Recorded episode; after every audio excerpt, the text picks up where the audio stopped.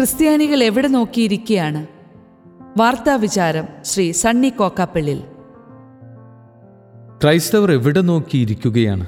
African രാഷ്ട്രമായ നൈജീരിയയിലെ ഇപ്പോഴത്തെ അവസ്ഥയെപ്പറ്റി യൂട്യൂബിൽ Xavier Khan വട്ടായിലച്ചന്റെ ഒരു വീഡിയോ കാണാനിടയായി.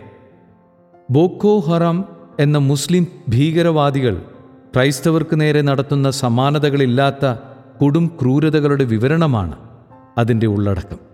മനഃശക്തി കുറഞ്ഞവർക്ക് ഈ വീഡിയോ കണ്ടുതീർക്കാനാവില്ല. മനുഷ്യനെ വെട്ടിനുറുക്കുക ജീവനോടെ കത്തിക്കുക അംഗഭംഗം വരുത്തുക തുടങ്ങി ക്രൂരമായ പീഡനമേറ്റുവാങ്ങുന്ന ഒരു സമൂഹത്തിനു വേണ്ടി സംസാരിക്കാൻ ആരുമില്ലേ? അമേരിക്കയിൽ ഒരു കുറ്റവാളിയായ കറുത്ത വർഗക്കാരനെ പോലീസ് കഴുത്തിന് ചവിട്ടിക്കൊന്നപ്പോൾ ലോകമെങ്ങും മനുഷ്യാവകാശ ലംഘനമുണ്ടായതിനെപ്പറ്റി എത്രയധികം പ്രതികരണമുണ്ടായി? കഴിഞ്ഞ ഏതാനും വർഷങ്ങൾക്കുള്ളിൽ ഒരു ലക്ഷത്തോളം ജനങ്ങളെയാണ് ഇങ്ങനെ കൊലപ്പെടുത്തിയിരിക്കുന്നത്. ഇക്കാര്യം ഏത് കാരണത്താലാണെന്നറിയില്ല. ആഗോള മാധ്യമങ്ങൾ തമസ്കരിക്കുകയാണ്. ഐക്യരാഷ്ട്രസഭ എവിടെ?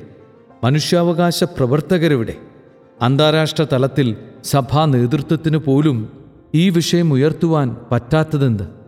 ക്രിസ്ത്യാനി ആയതുകൊണ്ട് മാത്രം എല്ലാവരാലും നിന്ദിക്കപ്പെടുന്ന അവസ്ഥ ഇന്ന് ലോകത്തുണ്ടോ?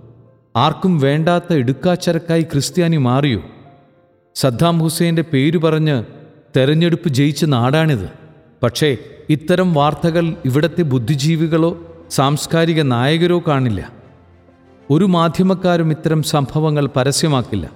എന്നാൽ ജനങ്ങൾക്ക് മുമ്പിലെത്തിക്കാൻ കഴിവുള്ള ആരും ക്രൈസ്തവ മതത്തിലില്ലേ? ക്രൈസ്തവ മാധ്യമങ്ങളിലും സമൂഹ മാധ്യമങ്ങളിലും ഇതൊക്കെ പങ്കുവെച്ചുകൂടെ? രണ്ടായിരം വർഷത്തെ പാരമ്പര്യം പറഞ്ഞ് ഊറ്റം കൊള്ളാതെ ലോകമനസാക്ഷി ഉണർത്താൻ മുന്നിട്ടിറങ്ങരുത്. ക്രിസ്തുവിന്റെ ഒരവയവം വേദനിക്കുമ്പോൾ കണ്ണടച്ചിരിക്കാൻ നമുക്ക് എങ്ങനെയാണ് കഴിയുന്നത്? നമുക്ക് പ്രാർത്ഥിക്കാം. സമാധാനം അവർക്കുണ്ടാകട്ടെ എന്നു പറഞ്ഞ് തടിതപ്പാൻ എളുപ്പമാണ്. P L R T V പുറത്തുവിട്ടിരിക്കുന്ന ദൃശ്യങ്ങൾ കാണുന്ന മനസാക്ഷിയുള്ളവർക്ക് അടങ്ങിയിരിക്കാൻ സാധ്യമല്ല. രണ്ടായിരത്തി എട്ട് വരെ സഭകൾ തമ്മിൽ ഭിന്നിച്ചു കഴിഞ്ഞ രാജ്യമാണ് നൈജീരിയ. അവസാനം എതിരാളികളുടെ മുമ്പിൽ ഐക്യം നഷ്ടപ്പെട്ട് ചിതറിപ്പോയി. അനൈക്യത്തിലൂടെയാണ് ശത്രു എപ്പോഴും നുഴഞ്ഞു കയറുന്നത്. നൈജീരിയ കേരള സഭയ്ക്കും ഒരു പാഠമാകണം. ആരാധനക്രമത്തിന്റെ പേരിൽ റീത്തിന്റെ പേരിൽ പരസ്പരം പോരടിക്കാൻ തുടങ്ങിയിട്ട് എത്ര കാലമായി? ക്രൈസ്തവരെ പൊതുവായി ബാധിക്കുന്ന വിഷയങ്ങളിലെങ്കിലും ഐക്യത്തോടെ നിലനിൽക്കാൻ നമുക്ക് കഴിഞ്ഞില്ലെങ്കിൽ വലിയൊരു തകർച്ചയ്ക്ക് കീഴ്പ്പെടുകയേ നിർവാഹമുള്ളൂ. കുറേ കിഴവന്മാരും ജനസേവനവും കിഴവന്മാർ എന്ന് എഴുതിയതിൽ ക്ഷമിക്കണം. ഇവിടെ ഉദ്ദേശിച്ചത് നാൽപ്പതും അൻപതും വർഷം ജനസേവനം നടത്തിയിട്ടും ജനങ്ങളെ സേവിക്കുന്നതിന് അധികാരം ഉപേക്ഷിക്കാൻ കഴിയാത്ത ചിലരെയാണ്. നിയമസഭാ തെരഞ്ഞെടുപ്പ് അടുത്തു വരുന്ന ഈ സന്ദർഭത്തിൽ എം എൽ എ ആകാതെ ഒരു നിമിഷം പോലും ജീവിക്കാൻ കഴിയാത്ത വിധം ആക്രാന്തം കാണിക്കുന്ന ചിലരുടെ ഭാവപ്രകടനങ്ങൾ വല്ലാതെ അതിരുകടക്കുന്നു. തനിക്കു ശേഷം പ്രളയമെന്നാണ് ചിലരുടെ വിചാരം. തങ്ങൾ അധികാരസ്ഥാനത്ത് വന്നില്ലെങ്കിൽ ഡാം പൊട്ടുമെന്നോ കൊടുങ്കാറ്റ് വരുമെന്നോ എന്നൊക്കെ കരുതുന്നവർ ഇവിടെയുണ്ടെന്ന് തോന്നുന്നു. അധികാരം മത്തുപിടിച്ച ഇത്തരം ജനസേവനക്കാർ രാഷ്ട്രീയ ജീർണതയാണ് വെളിപ്പെടുത്തുന്നത്. എത്ര വയസ്സായാലും ചിലരെ ജനങ്ങൾ ആഗ്രഹിക്കുന്നുണ്ട്.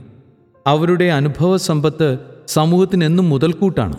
എന്നാൽ ഇനിയെങ്കിലും ഒന്ന് മാറി നിന്നുകൂടെ എന്ന് സമൂഹം ഒന്നടങ്കം വിചാരിക്കുന്ന ചിലരുണ്ട്. പുതിയ മുഖങ്ങൾക്ക് അവസരം നൽകാതെ ബലമായി ജനത്തെ സേവിച്ചു കളയുന്ന ചിലർ. ഇത്തരക്കാരെ ജനങ്ങൾ തന്നെ നിർബന്ധമായി വീട്ടിലിരുത്തേണ്ടി വരുമെന്ന് തോന്നുന്നു. എല്ലാം നേടിയിട്ടും. ഇൻസ്റ്റാഗ്രാമിൽ ഫാഷൻ ബ്ലോഗറായി പ്രശസ്തിയായ കിൽസിഡ റോഡ്രിക്സിന്റെ ഡയറി കുറിപ്പുകൾ വൈറലാണ്. ആയിരത്തി തൊള്ളായിരത്തി എഴുപത്തിയെട്ടിൽ അമേരിക്കയിൽ ജനിച്ച് നാൽപ്പത് വയസ്സുവരെ സ്വപ്നതുല്യമായ ജീവിതം നയിച്ച് രണ്ടായിരത്തി പതിനെട്ടിൽ ഈ ലോകത്തോട് അവർ വിട പറഞ്ഞു. ഉദരത്തിൽ ക്യാൻസറായിരുന്നു മരണകാരണം. സ്വന്തമായി വിമാനം വരെ ഉണ്ടായിരുന്നുവെന്ന് പറയുമ്പോൾ അവരുടെ ആസ്തി എത്രയെന്ന് ഊഹിച്ചാൽ മതി. അവസാന കാലത്ത് ചികിത്സയുടെ ഫലമായി മുടികൊഴിഞ്ഞ് അല്പമാത്ര ഭക്ഷണം കഴിച്ച് ആശുപത്രി മുറിയിൽ കഴിഞ്ഞപ്പോൾ താൻ കെട്ടിപ്പിടുത്തതെല്ലാം വെറും നിസ്സാരമാണെന്ന് അവർക്ക് മനസ്സിലായി. ഭൗതികമായി എല്ലാം ഉണ്ടായിട്ടും ഒന്നും അനുഭവിക്കാൻ കഴിയാത്ത അവസ്ഥ കടന്നു വരുമ്പോഴാണ് ഈ ലോക ജീവിതത്തിന്റെ നിരർത്ഥകത പലർക്കും മനസ്സിലാകുന്നത്.